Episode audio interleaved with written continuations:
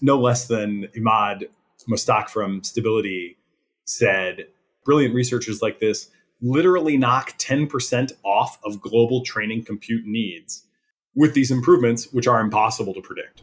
ten million tokens starts to give you the opportunity to put like whole bodies of literature into a single token, right? I mean, The Great Gatsby famously fits into Claude's one hundred K. Now you're talking perhaps about one hundred books with full attention considered for the next token generation. If this allows the models to make those connections at such huge length, this could be where you could start to see tipping into superhuman performance of like learning things that experts don't know. Hello, and welcome to The Cognitive Revolution, where we interview visionary researchers, entrepreneurs, and builders working on the frontier of artificial intelligence. Each week, we'll explore their revolutionary ideas, and together we'll build a picture of how A I technology will transform work, life, and society in the coming years. I'm Nathan Labenz, joined by my co-host, Eric Torenberg. So then the next one is Think Before You Speak is the name of this paper. And uh, training language models with pause tokens. So Think Before You Speak, training language models with pause tokens. This comes out of Google and again, a Carnegie Mellon uh, collab. And this was, uh, I guess, a student from Carnegie Mellon who's interning at Google. It's amazing how many of these papers are like couple month processes. And, you know, can you can do this kind of stuff in the context of a summer internship these days. Amazing. So what do they do here? They start off with an observation, which is a pretty simple one on some level. Um, I'll quote this from the paper. Language models generate responses by producing a series of tokens in immediate succession. The K plus one-th token is an outcome of manipulating K hidden vectors per layer, one vector per preceding token. What if instead we were to let the model manipulate, say, K plus ten hidden vectors before it outputs the K plus one-th token? So basically just like, especially in the early going, but you know, kind of any time, um, you only have a certain amount of computational space to move information around. And maybe that's just not enough, or maybe more could be beneficial. First thing that comes to mind for me when I hear something like that is, I think that's a lot of what's happening in the chain of thought type prompting. You know, certainly that's been hypothesized that like by giving the model, you know, time to think, you give it time to kind of work its way through things and, you know, hopefully summon the right reasoning, and then you get better results. So certainly empirically, we see that you get better results. Well, this is now saying, okay, what if we just gave it extra space, but we didn't make it do anything with that extra space? I'm not asking for reasoning. I'm just giving it a pause token that it can just literally put a pause in when it feels like it needs to, you know, and how exactly that gets decided is a bit of a black box. And that's, you know, there's some trade-offs here, I think, for sure. But give it that opportunity to just take a pause when it needs to. Now it can just process information a little bit more. It could, you know, potentially do a couple pause tokens uh, in a row if it needs to. They suggest, you know, what about ten K plus ten? So ten extra vectors that it can kind of manipulate and, and move information back and forth between. Does that give us the opportunity for better performance? And obviously, you know, this makes the, the uh, research roundup because indeed they show that they are able to improve performance on this. So first thing on this, I was like, boy, I saw that one coming. Um, there was the first thing I, you know, we, we covered a little bit of the backspace paper on a couple earlier episodes. That was a Stanford one where they had shown that, and this kind of combined some concepts from the last one too. In the backspace one, when they got out of distribution, as measured by like not having high confidence on any next token, then they started to train the model to use the backspace to go back and be like, well, we kind of, we must have gotten off the rails here a little bit because now we're not confident of what to do next. So let's instead go back, try that one again, maybe make a different prediction this time. And then maybe that will, you know, lead us towards something where we can feel more confident. I, when I saw that, I was like, well, it seems like you could probably have a, you know, if you can go back one, you could probably just add a padding one too, and just kind of, you know, quietly think to yourself, sure enough, you know, sixty days or so later, you know, here's the publication. Was this inspired by that? I'm not sure. It was kind of on the on the border where like it there was just enough time for them to have done it, you know, in response to that. But I would guess, honestly, they probably had the idea before. Um, so it's probably independent, you know, kind of parallel lines of thinking. So it was like, okay, cool. You know, that's good um, confirmation, you know, that I'm starting to build some intuition about this kind of stuff. But then as I'm thinking about it more, I'm like, boy, do I like this? Do I not like this? I like chain of thought in that I can at least read what it's outputting, you know? And when I can read what it's outputting, then I can be like, well, if the reasoning is wrong, then no wonder the answer is wrong, you know? So I can kind of maybe go back and coach it on the reasoning a little bit more. Here, if you're just using these pause tokens, which is what they're kind of doing in the experiments, they show that, you know, it works, but you've kind of lost a step in terms of interpretability, because now you don't have this reasoning that you can examine. Instead, you just have this pause and like, yeah, it improves performance, but what's happening there? We don't really know. We just, you know, again, we're back to, well, we can try to look at the activations and figure it out that way. But, you know, it certainly is nice to, as a practitioner, definitely to see this kind of reasoning that you can audit and, you know, kind of get comfortable with. It seems to be approaching the problem in the right way. Now, like many things, of course, not mutually exclusive. Uh, they do show that this, it works. Um, it works better if you incorporate it into pre-training as well. So there's kind of a, you know, going back and like synthesizing some data, adding pauses into kind of show, you know, at some scale when pauses are appropriate. That helps it even more. And then I don't see any reason you can't use both of these techniques together. You know, you could have the pause and then the chain of thought, right? So one thing that I do sometimes worry about a little bit with chain of thought, there's actually multiple worries with chain of thought. One is that there has been some research that shows that it's not always super faithful, you know, that the, which is to say like the answer that you ultimately get is not always as determined by the reasoning as it may seem or as you may wish. So that can be a little bit complicated. You can't just totally naively trust the reasoning output. So maybe here you could do something like first pause and then reason. Because I've always, I've often kind of thought, well, geez, if my if I force it to give an answer immediately, and that's subpar, and then I, you know, can get better performance by reasoning, well, don't I still have a little bit of a problem where I'm like, it's immediately reasoning? You know, what if it's not reasoning right? You know, and, and again, I don't want to analogize too much between human and, and A I, but in this case, I do feel similarly, right? If I'm, bam, forced to answer some question, you know, okay, wait, it, it'd certainly be advantaged if I could think it out. But the same kind of thing, if you're like, you must begin reasoning immediately, you know, I'd be like, can I just think quietly for a second, then explain my reasoning and then get to an answer? So now we've kind of got the ability for the A I to do something similar. I don't see any reason you couldn't train for first the thinking pause, then the chain of thought. Hopefully now your reasoning becomes better, hopefully becomes more relevant, hopefully becomes more faithful. And then, you know, maybe you get the best of both worlds with kind of combined Uh, tactics. You get the, you know, the best possible accuracy. How do they train for the pause tokens to output pause tokens? Do they pick situations like with the backspace paper where it's not that confident, and then they say that's a situation you should output a pause token, or do they they have some other method? Because that seems like a, a hard thing to do, to put in the data. It's not like automatically in the data. Yeah, it's definitely not automatically in the data. So they do it with pre-training and also with fine-tuning. It works best with the with both pre-training and fine-tuning, although you do get some lift. Well, it varies, I guess, across data sets. When you do both, it's like clearly the best. Um, in some cases, it seems like, depending on the data set, it seems like in some cases, just fine-tuning makes it better. And in some cases, it makes it worse. It makes it better more than it makes it worse. But there are a couple of data sets where just doing it at the fine-tuning stage does make it worse. I'm not immediately seeing how they're preparing the data. Is there, they, I guess they could just train it to always start with ten pause tokens.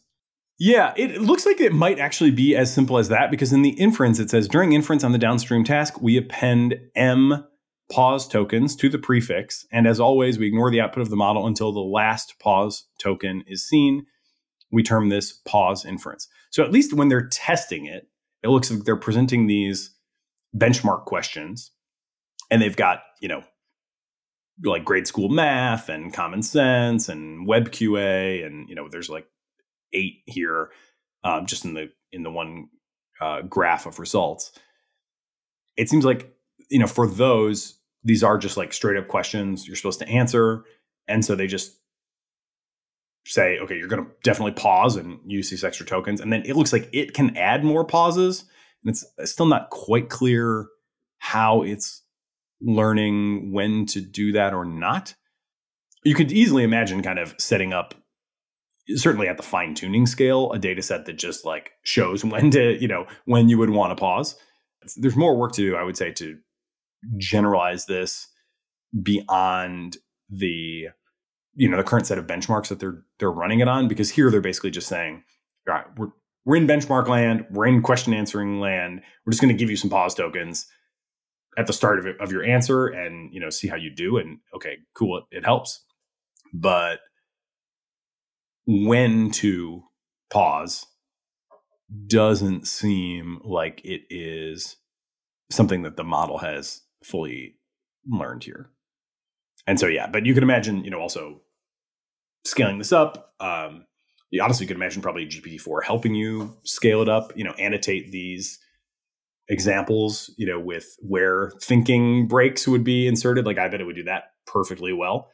And then, you know, next thing you know, you're, it can kind of learn, you know, when to do the, the pause breaks. I would, you know, I would bet pretty well. Again, we've seen that with the backspace. Um, so I, I would expect that something similar would be possible here too. Yeah, it does. It is still, there's one section on appending versus prepending the pause tokens. So it does seem like this is still kind of in the manual manipulation realm, as opposed to a fully learned tool or, you know, technique that, that the model can use at its own discretion. Also, again, this was a presumably a PhD candidate uh, working as a student researcher at Google, uh, who's the first author on this paper. So, you know, plenty of uh, additional muscle there to take the ball forward a little further. Okay, uh, so that's Think Before You Speak. Next, analogical prompting. This one kind of surprised me, honestly, but the more I thought about it, the more it started to make sense. So analogical prompting is presented as yet another improvement in how to just get the most out of the current language models that we have. They compare this explicitly to few-shot uh, chain of thought and find that it can beat few-shot chain of thought. So this might be the new best prompting technique, and it's also easier to do than some of these other prompting techniques. What they do this time is they ask the model, first they present a problem, then they ask the model to recall relevant examples and then solve the initial problem. And that's in contrast to, you know, few shot chain of thought. Few shot would be, here's a couple of examples. Chain of thought would be, you know, think step by step, et cetera. Few shot chain of thought would combine both of those, where you have examples and the examples show the reasoning that you want. Here, you're able to just say, here's the question. It's on the model itself to recall the relevant examples and to then cycle back to solving the original problem. So the fact that this gives better performance, initially I was like, wow, that seems weird, because it seems like you're relying on the language model kind of a lot, right? Like, when I give it few shots and I show the kind of reasoning I want, then I'm, you know, I, I feel like I'm doing my part. You know, I'm like guiding it to where I want it to to go and showing it how I want it to behave. Here, it's responsible for generating the examples. This is not a tool use. There's no database here. It's just generating the examples, you know, with, with the same kind of generation as always. And yet, at least, you know, again, we'll we'll see as this gets into the wild, but this is somehow better than chain of thought. How would I understand that? So what I came up with was, maybe the, the right way to think about this is heuristic recall. Maybe what it's doing is it's sort of, and, you know, we have these, we've got all these results, right, that have this kind of high level conceptual middle layer sort of understanding. Maybe what it's able to do when you say find relevant examples is it's able to kind of load this problem into some high level representation. It's maybe able to do a better job than you are, at least for this particular problem, of, you know, based on these high level, quite decoupled uh, conceptual representations. Based on that, it seems to be able to then zero in on the a really relevant canonical example. And it's, you know, seen examples of so many things, obviously, right, that it has a lot there to draw on. So it seems like it's maybe able, it's better able to pick the most useful example than your few shot example, you know, especially as you then take that to the diversity of whatever you're trying to do. So if it can locate a better example and it's kind of memorized or, you know, learned the heuristic that solves that canonical example that it's able to load into place, then it essentially could get better few shot loaded from its own memory for this, this particular challenge than the hard coded few shot that you try to cook up for it, you know, try as you might, right? So I almost think of this as kind of self RAG, RAG being retrieval augmented generation. And I, I think I'm going to do another episode on kind of the state of RAG maybe in the next week or two as well. But, you know, the, the classic RAG setup would be you have a database, the query, the question, whatever gets, you know, sent into the database to find relevant stuff. That gets loaded into context. And then, you know, you proceed from there with the benefit of whatever was retrieved out of the database. This is like treating the model itself as the database and saying, you know, you could embed that and go, you know, hit some vector database that has like a ton of examples, but the model itself kind of represents all those relevant concepts and can generate relevant examples. And then once it has the, you know, most familiar kind of happy example, then it can, you know, apply the same heuristic to the question at hand. And it works better. You know, so it's like, wow, okay, this is um, across a number of different models.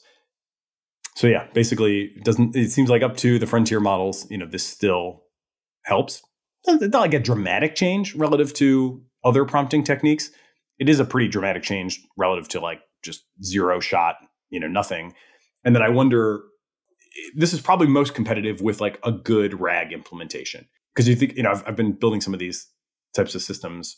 I built a first version of a prompt coach for executive assistants recently.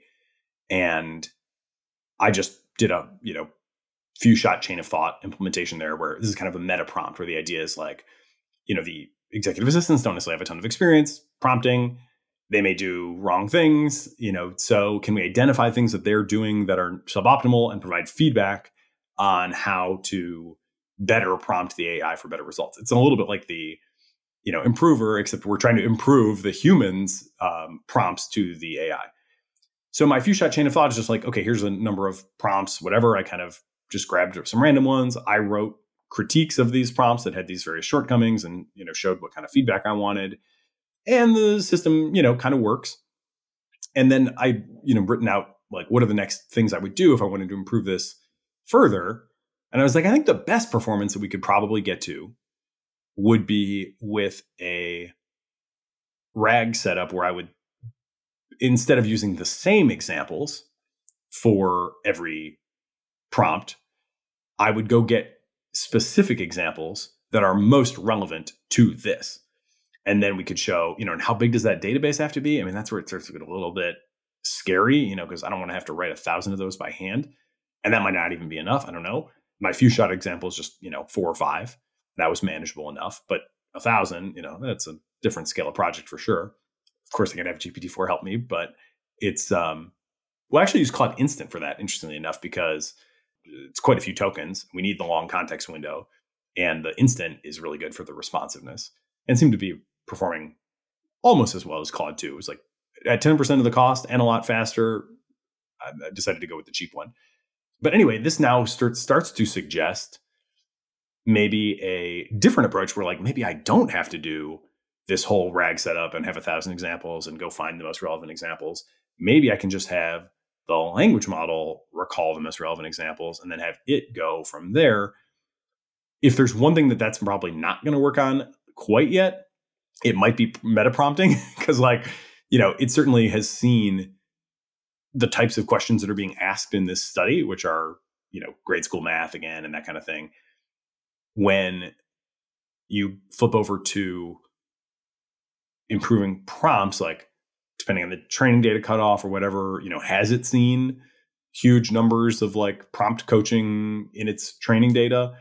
Maybe it has, maybe it hasn't. If it has, it's probably because they've consciously baked that in, as opposed to it like being out there on the internet, you know, as of the training data cutoff.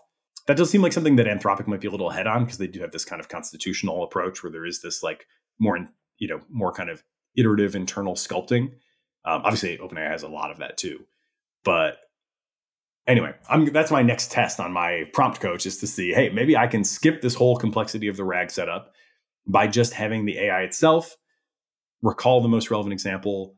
Heuristic recall, you know, is kind of my my own name for this, because once it has that example and it knows how to solve that problem, then, you know, we kind of move pretty smoothly into applying that same heuristic to my particular challenge. It was, you know, one, one of the examples that they show in the paper is finding like the area of a square or something like that. And you think about this, you know, it's it's fascinating, it's weird, but it, again, it has a certain logic. You can kind of see how this would make sense for yourself, right? If you're like, okay, I'm a I'm a middle school math student. I've been presented with a find the area of this square, and what am I going to do? You know, am I going to look at four other math problems with like reasoning and be like, now I understand what to do? Not exactly. Not if none of them are finding the area of a square, right? What I'd really do is be like, okay, how did I find the area of a square? Let me recall that, you know, let me recall the simple example. Now I'm going to apply that to, you know, the particular numbers and, and details of this particular problem. And so it does seem like a little bit more human-like way, you know, human-like behavior, because that is, that is more like what I would imagine myself doing internally if I was trying to solve, you know, a, a similar problem. Right? I'm going to, I'm going to look for the one that is most analogous, recall how I did it, and then, you know, proceed in the same way. That's available for free everywhere you want to prompt right now, by the way. That's crazy. It is. I mean, it's interesting that performs better than giving it a few shot examples. It just seems like another data point of just because you don't find something in the model with an naive prompt doesn't mean it's not in there somewhere, and that there's some work to coaxing out the full, yeah, full capabilities of the models. Yeah, another little tiny detail of this is they seem to be using Markdown for the instructions.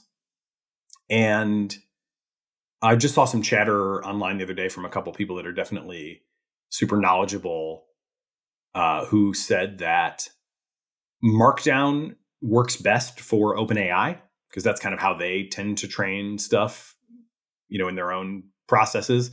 And X M L tags seem to work best for Claude. And that that is something that Anthropic kind of officially recommends, is like use X M L tags.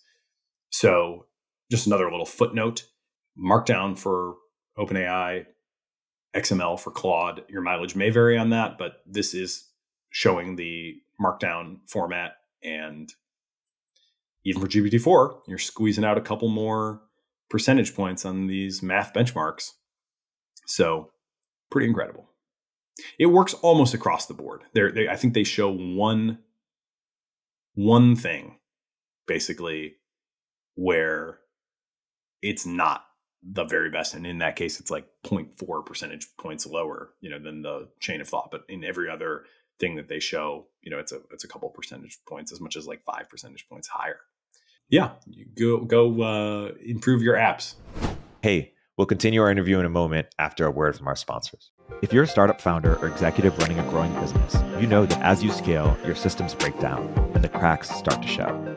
If this resonates with you, there are three numbers you need to know: thirty-six thousand, twenty-five, and one. thirty-six thousand. That's the number of businesses which have upgraded to NetSuite by Oracle. NetSuite is the number one cloud financial system, streamline accounting, financial management, inventory, H R, and more. twenty-five. NetSuite turns twenty-five this year. That's twenty-five years of helping businesses do more with less, close their books in days, not weeks, and drive down costs. One, because your business is one of a kind, so you get a customized solution for all your K P Is in one efficient system with one source of truth.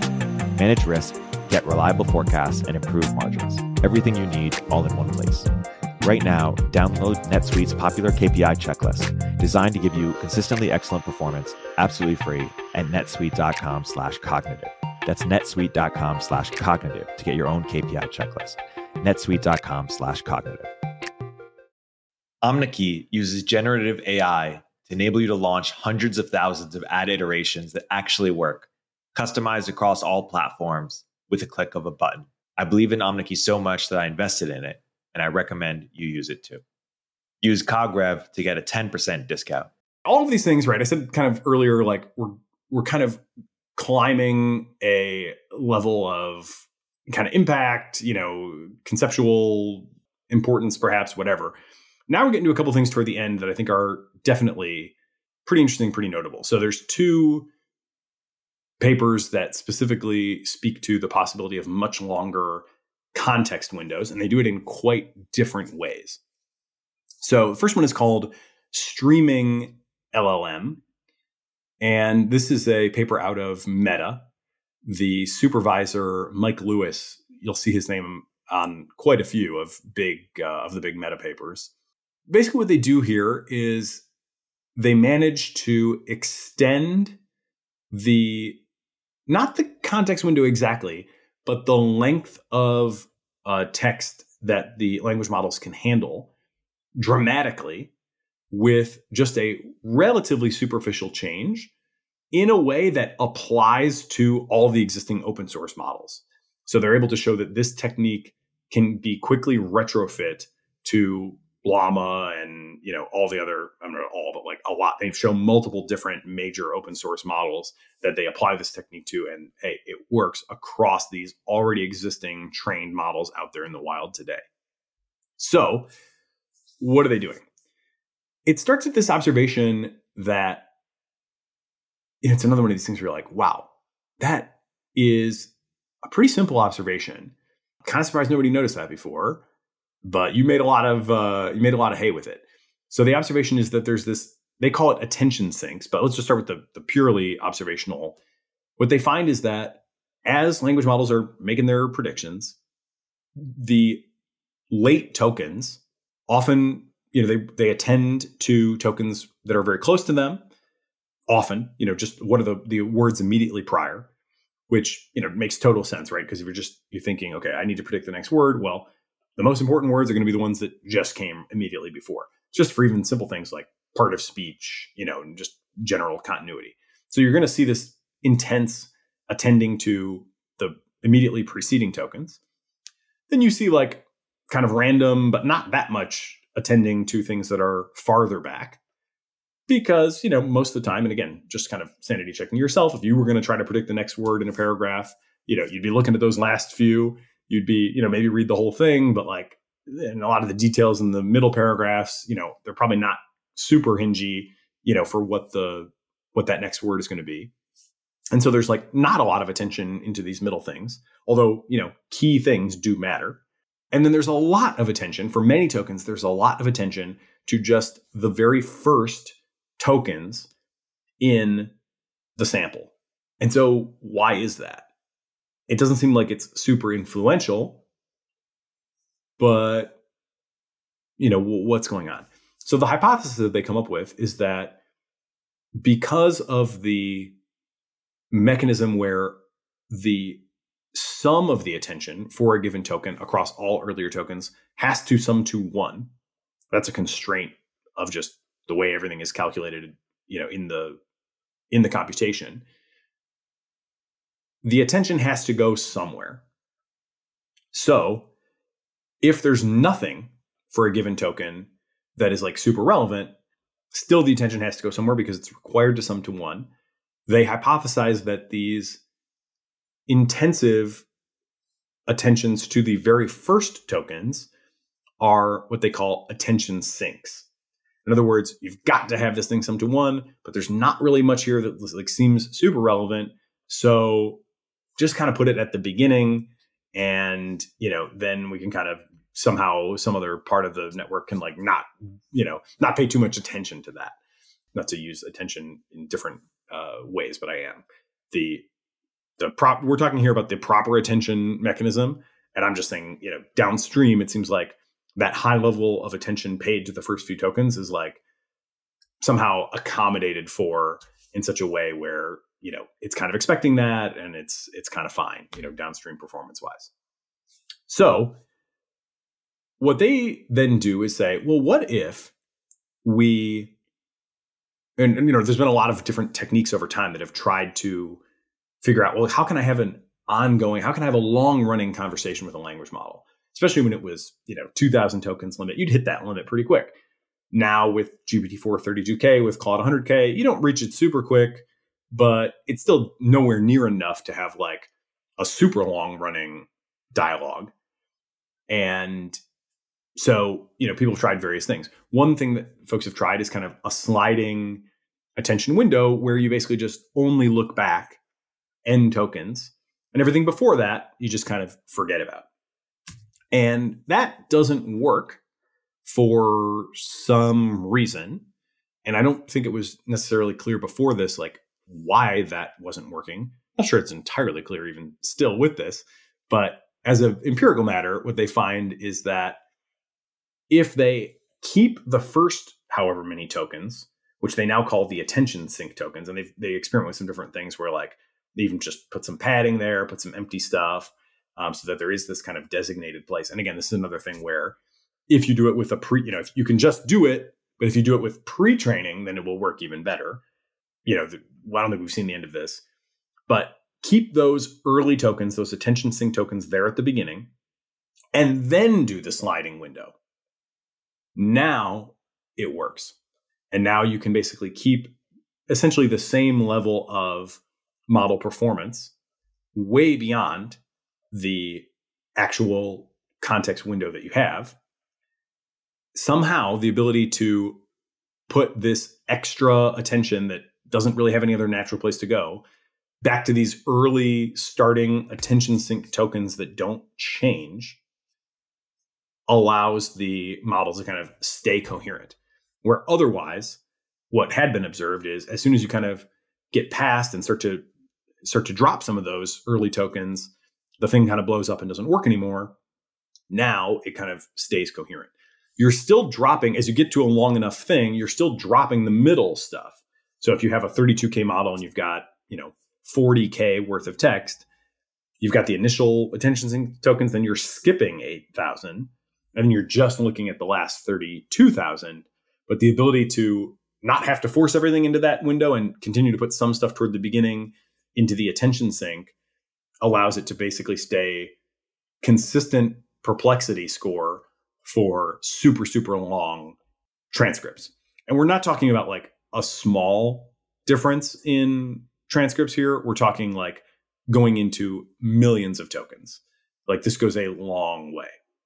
So it is a little confusing. I mean, I think I sort of want to understand this a little bit better. Notably, it seems like the perplexity is staying basically flat. It does not seem like it's getting better. And I think that's consistent with the, you know, the general understanding that, okay, for any given time, we are only looking back, you know, at our thirty-two K or our eight K or whatever our attention window is. So anything that is being dropped before that, we're not able to take advantage of. So we're still kind of operating at a, you know, whatever, a thirty-two K or an eight K capacity, but we're able to slide that window out into the future. This could create some odd experiences for users if you're like, well, when I, I you know, I had some interaction about this particular topic. Is it still in window or is it now out of window? That could be kind of weird. You know, you could have some situations where it's like remembering, remembering, remembering, forgetting. The perplexity score as measured on these, you know, super long text things like doesn't show a pain point there. You know, it's just kind of humming along at consistent, whatever perplexity it can achieve with its eight K or its thirty-two K look back, like that's what it can do. And it can just now continue to do it on a rolling basis. But from a user standpoint, that might be somewhat weird if like all of a sudden, you know, something you, you did just know about, now you like no longer know about. So I don't think this is exactly the form in which this is going to hit production, but I do think it could be a, a pretty powerful aspect of something that I think could be kind of a, you know, start to look more like a next generation system. So why do you think the beginning tokens are such more effective attention sinks than just whatever tokens are at the beginning of the sliding window? I don't know. It's, it's odd. Maybe they just don't look like a beginning. You know, that that's kind of the best thing I can come up with. I mean, I, I do think you could say their hypothesis was pretty minimalist. It was just, they were phrasing the question slightly differently. Like, why would the attention sinks be at the beginning? And the answer was, well, the beginning is the stuff that all downstream tokens can see. So that's a natural place for that to go. So if you start with the, the notion that you need an attention sink, then, you know, it seems reasonably intuitive that it would be at the beginning. Why the attention sink behavior doesn't roll with you as you roll the context window through a long text, I don't have a great intuition for that. And I was trying to, you know, come up with something. And I think that's the best they came up with, just that maybe it doesn't look like a beginning. And, you know, maybe things that look like beginnings are kind of what it's looking for, you know, when it's doing that. Uh, and if you're kind of right in the middle, you know, maybe it just gets straight up confused. This may be a reflection of kind of how things are pre-trained. It do- does seem consistent across these models. So they've published, I believe they've already published the code. They have published that, yeah, the code is is out there on GitHub. So this is a framework that you can apply to existing language models. And they show that they, you know, are indeed applying it to Llama two, Long Chat, a few different ones in here. Seems like it's a lot of Llama two. This is out of Facebook, but there were others that were not, like, yeah, Falcon, M P T. So, you know, quite a diverse set of different existing open source models that they've uh, done this for. And yeah, it seems to work comparably well, basically across all of them. Like, the perplexity looks pretty similar. It looks pretty flat. You know, I was thinking, well, maybe it has something to do with how they're trained, like the way that the text is run through them. If it's always kind of chunked in ways where it's like starting with something that kind of looks like a beginning, then, you know, you could kind of understand this behavior where it needs the thing to look like a beginning in order to use it that way. I would be, you know, I'd, I'd be curious if there's a model, and I don't know, you know, people don't really disclose their full pre-training mix super often. But if we could find a model where they specifically like start in the middle in pre-training, you know, and just kind of take random starting points that could be, you know, mid-paragraph, mid-sentence, whatever, and just try to chop it up very noisily like that. You know, maybe that could be a way in which the rolling window could work better. And then maybe you wouldn't even need the attention sync uh, dedication tokens. Maybe the, you know, maybe that attention sync behavior could roll, but I don't know of any models like that. And I don't even know that we would know, you know, even for these models that they study, because that often that level of detail is just not disclosed. That's my best guess um, as to what is going on there. Um, and again, this works on existing models, right? So like now we're not far at all from people being like, oh, hey, I'll take my Llama two, whatever, and just apply this framework. And now you can have running chat long lived as long as you want. You don't hit that hard. The kind of user experience trade-off would be today you hit a hard end and it's the end. You got to start over. Next generation, you know, with, with just applying this, now you can run forever.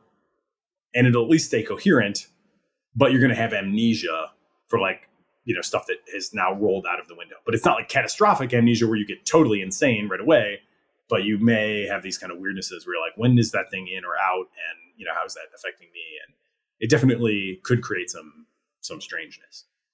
But again, I think there's a synthesis of kind of almost all of these things coming, again, keeping in mind that you can, you know, train a G P T four model in a week if you're a if you're an Inflection, uh, once you get all your stuff online. Combining a lot of these techniques into one is, I think, into one model is like definitely not too far into the, the future, and, and certainly doesn't feel like science fiction at this point. So one more paper, and then I'll kind of sketch that out. So the last paper, ring attention. This one is like the deepest tech. It's really at the intersection of hardware and algorithm.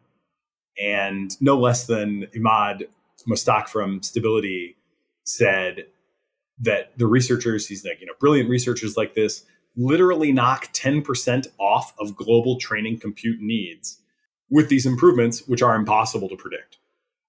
And I honestly don't even think that's necessarily an exaggeration. But, you know, for one technique to potentially chop off ten percent of global compute needs means that probably just a lot more is going to happen, right? It, it's not, uh, I don't think we're going to make any fewer H one hundreds. Instead, you know, there's just more is going to get done with them. So how does this one work? I, you know, caveat this one by saying I'm, I'm definitely not a, a big expert here, but one thing that is interesting to know about transformers particularly, and, and, you know, more generally like models in general, is you can represent them in different ways. And, you know, that could be like, obviously you could represent them in code, which is how they're ultimately kind of represented. You can represent them in like linear algebra notation. You can represent them in diagrams, and different representations have very different trade-offs in terms of the intuition that they help you to develop on the one hand, and then the actual like compute efficiency on the other hand. So I think Anthropic has made great use of this in some of their research work, where they're like, nobody would compute with this representation, but we find this representation to be the most intuitive for how we want to think about what is actually happening in the transformer. So we're trying kind of decoupling, like, how does the machination actually happen subject to the hardware and, you know, the RAM and the layout and all that stuff, from the way we want to organize our thinking about it in our heads for kind of intuition building purposes. So just separating those, for one thing, is like a pretty important conceptual move. And what these guys have done is they have restructured the computation, seemingly identifying that the current bottleneck can be worked around. Now, there's going to be, of course, some next bottleneck, but the next bottleneck seems to be like a much more appealing overall bottleneck. So they are restructuring the compute.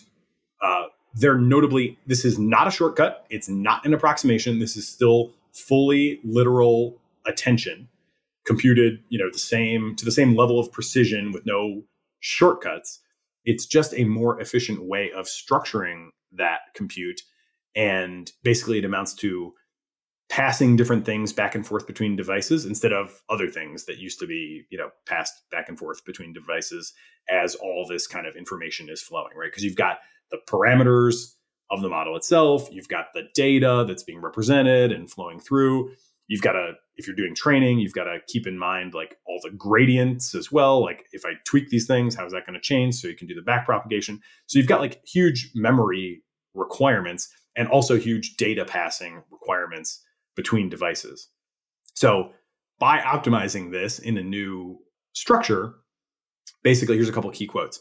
Ring attention lets you scale context length lin- linearly with device count, breaking free from memory constraints. Scaling context doesn't mean a quadratic increase in flops per dataset. For the G P U rich, you can go from four thousand token context to ten million token context on a one hundred seventy-five billion parameter model, for one hundred fifty times the training compute. What is that? That's a two hundred fifty increase in the context length, which, you know, the, we've all been kind of taught, well, attention scales quadratically, but with this reorienting of how things get passed around, it costs you one hundred fifty times more compute, which is not even the two hundred fifty x that you're getting in terms of the expansion of the window, uh, and certainly nothing like two hundred fifty squared. So it does cost more to train a ten million token thing versus a four thousand token thing, but only two orders of magnitude more. And it's not like running away with uh, you know, a, a quadratic function. Then they also say for the G P U poor, if you have just eight G P Us, then you can expand your context by eight at just two times the cost. So if you were going to train a four thousand token uh, context window on eight G P Us, now you could train thirty-two and it would only take you twice as long. That's a pretty huge difference in terms of utility between a four X and a thirty-two for just two X the compute. And again, not an approximation, right? This is the full attention, every token to every token.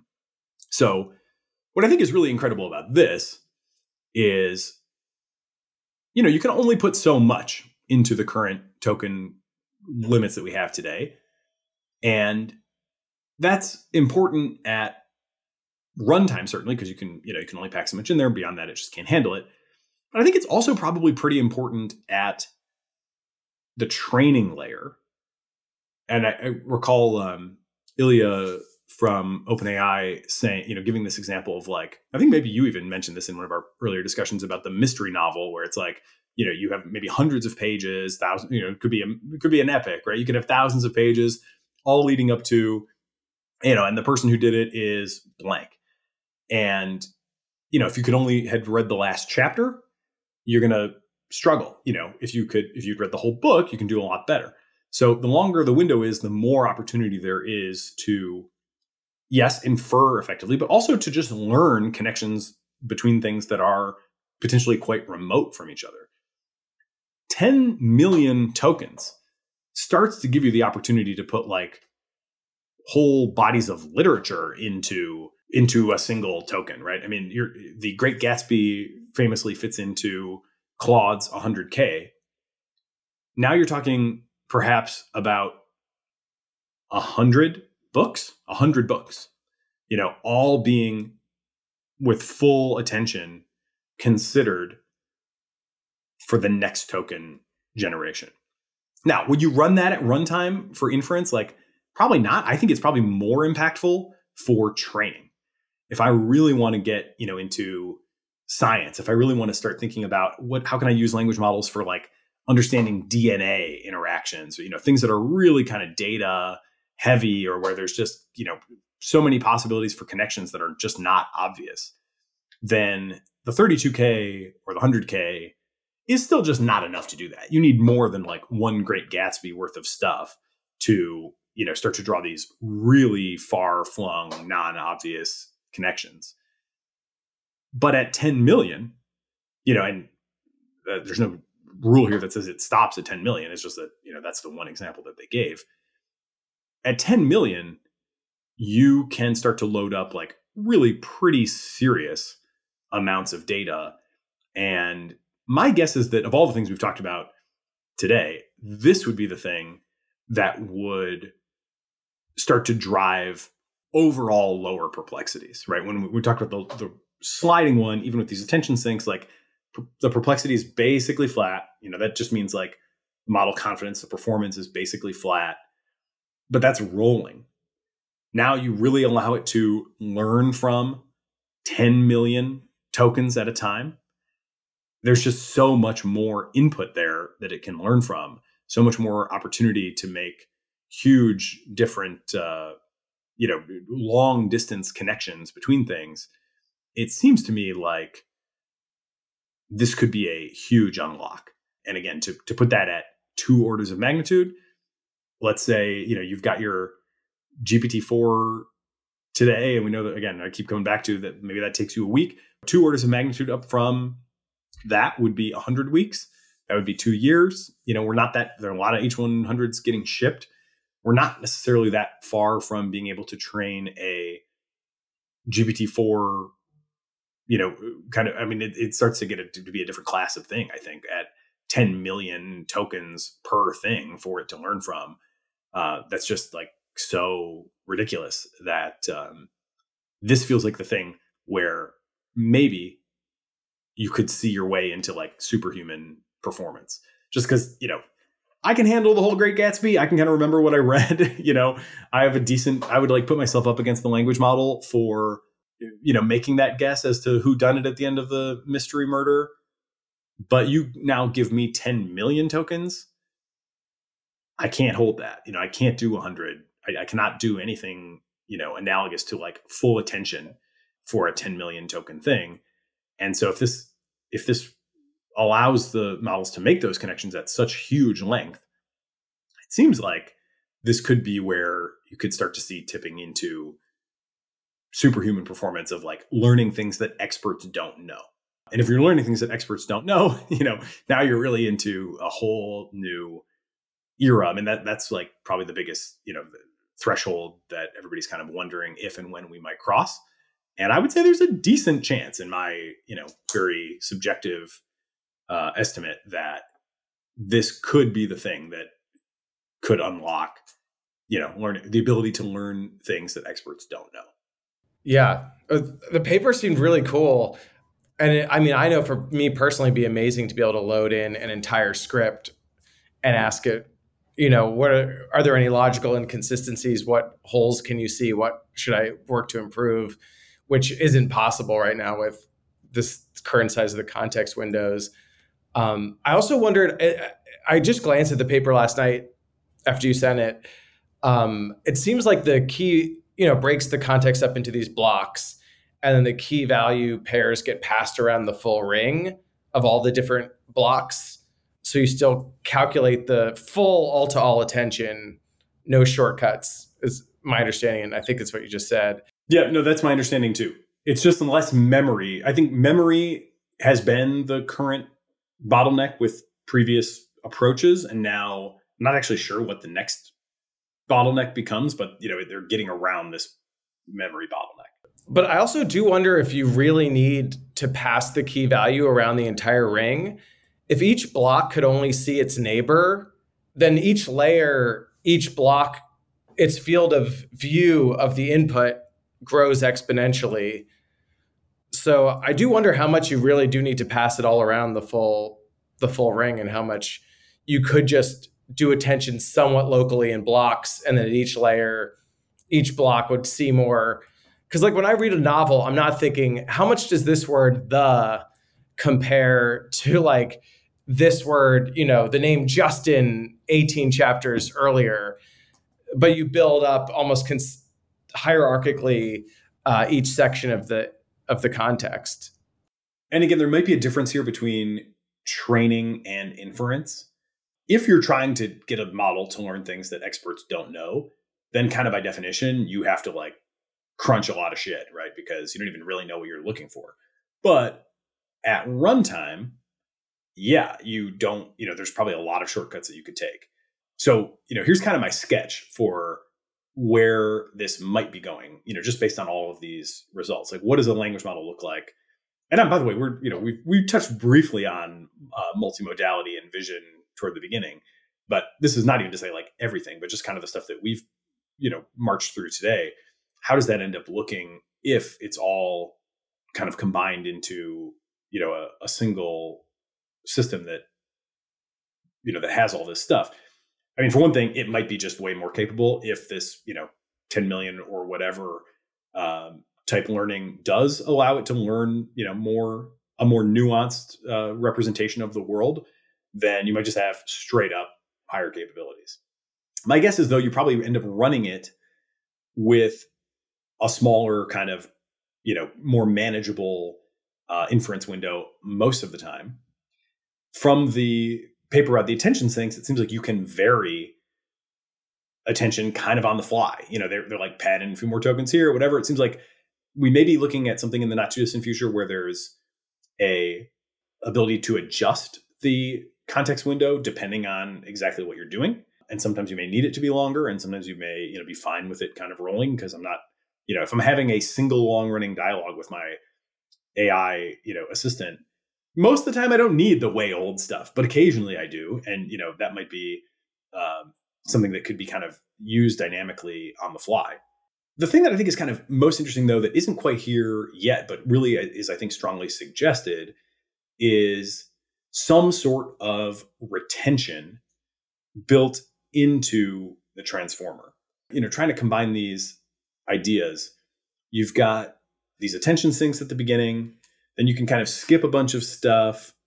We've seen that you can like have a pause token that allows you to think more. and kind of just just represents like more ability to kind of process and store information.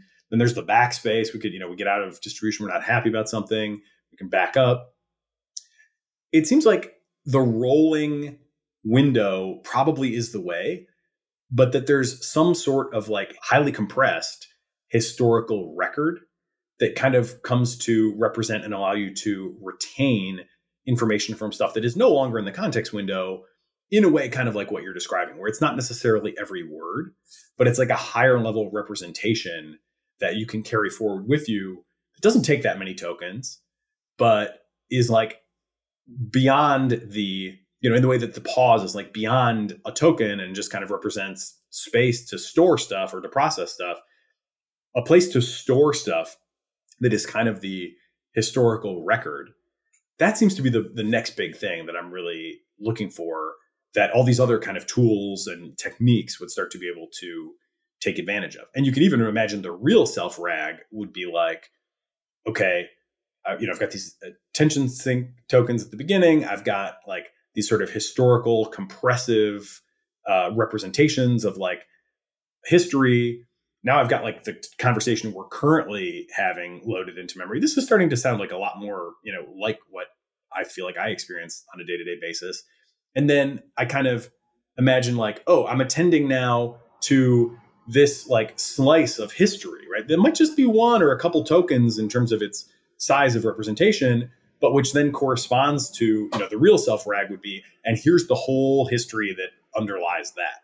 So that, you know, we, we see the pause, we obviously we've seen many tool uses, but can you imagine something where as this history gets kind of compressed and added in on a padding basis toward the beginning, you could also start to identify, hey, I need that section of history in more detail for this particular thing. And I, I can see that because I can see the meaning, not necessarily at the token granularity level, but then I can call up the token granularity level, load that into my current context, and, you know, get the granularity that I want based on recognizing that some portion of previous history, which has been compressed into a few tokens worth of space, is what I need to, you know, to, to draw on to do the current thing.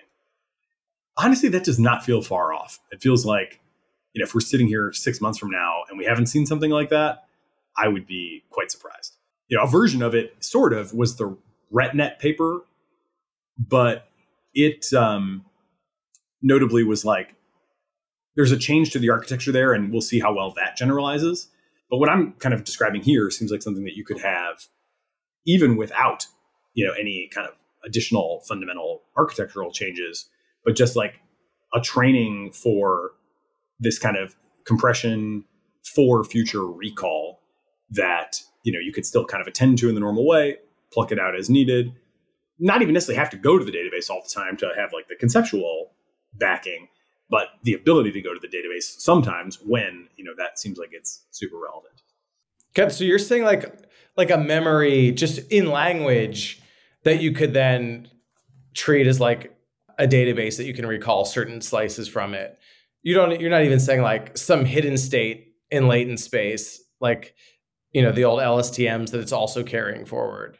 Yeah, no, I sort of like that. So like by analogy to the pause and by analogy to the backspace, every so often, I think you could train the model to represent some token that would be like a memory token that would represent the high level conceptual content of that memory that then could just be included as context, but super efficiently, and not have to take up a ton of tokens, not have to have token level resolution, but which would kind of, it would be in still the same latent space as the model is operating, but not necessarily accessible via direct tokens, but only sort of the kind of thing, kind of like the pause, where, you know, this gives you an extra space to like put, manipulate, do stuff with data. Here, the, the purpose of it would be to say, I want to kind of summarize this, not in text, but in some representation in the space that I can come back to later uh, super efficiently at like high conceptual Uh, meaning, but like low resolution in terms of the actual exact language that was used. Very cool. you know, we're not at the end of history. Um, and that's kind of, if I had to guess what would be the next big thing that would unlock a ton of stuff, it would be, it would be that kind of, you know, it seems like we're so close to all those pieces being there with the rolling and, you know, with the, with the pauses, with the backspaces, with the like kind of version of self rag that we're already seeing. Imagine that self rag thing had these memories that it could go back to, you know, as well. Right. So now it's not just looking at its own pre-training, but like also the conversation that you had and able to say like, yeah, it looks like, you know, on this uh, slice that represents this whole exchange, you know, it looks like that is where this was kind of, you know, covered. And so maybe that's enough. Maybe I have to go deeper into the actual transcript, but either way, you know, to be able to, to compress and kind of, you know, in, in a way that I think would start to represent, would start to look more like what we're doing, right? Because as you said, you're not keeping every word of the novel in mind, but you have these kind of vague, associative, high level, more representational, not token by token sort of things that are like much more easy to recall. And of course, you don't have the actual, you know, token by token at your command. The, you know, that's another reason I think superhuman performance definitely cannot be ruled out, because if we can figure out the high level representational thing that's more like our kind of loose, but like really relevant memories, then it'll be way easier to connect the computer's version of that to the actual raw transcript than it is for us, you know, to go back to our, you know, raw transcripts, which, you know, obviously we just basically usually don't have. Yeah, that's where I think this is going. Not super confident, but I'd, uh, I'd bet we see some of this. It makes sense to me. And it feels like, I mean, if we figure out that recall element and then add in some planning algorithm and a little bit of scale, more scale, major breakthroughs. Yeah, the timelines are uh, are not necessarily very long. I, I think it's, um, the more I think about it, the more it does seem like the next couple of years could get really, really crazy. It's been fun. Any concluding thoughts on your end? No, this is very fun. And, you know, that I'm working all day, this was a great way to catch up on on what's been happening. Well, that's the goal. It's uh, it's too much for any person, you know, I, and this is by no means everything, but trying to give the, you know, that kind of middle depth where hopefully people walk away with some real understanding and, you know, some, you know, some real food for thought, um, but can hopefully do it, you know, in a compressed way that, um, that allows people to, to get a survey of a increasingly crowded and noisy landscape. With that, I'll say, Trey Kollmer, thank you for being part of the Cognitive Revolution. All right. Have a great day, man. It is both energizing and enlightening to hear why people listen and learn what they value about the show. So please don't hesitate to reach out via email at T C R at turpentine dot co, or you can D M me on the social media platform of your choice.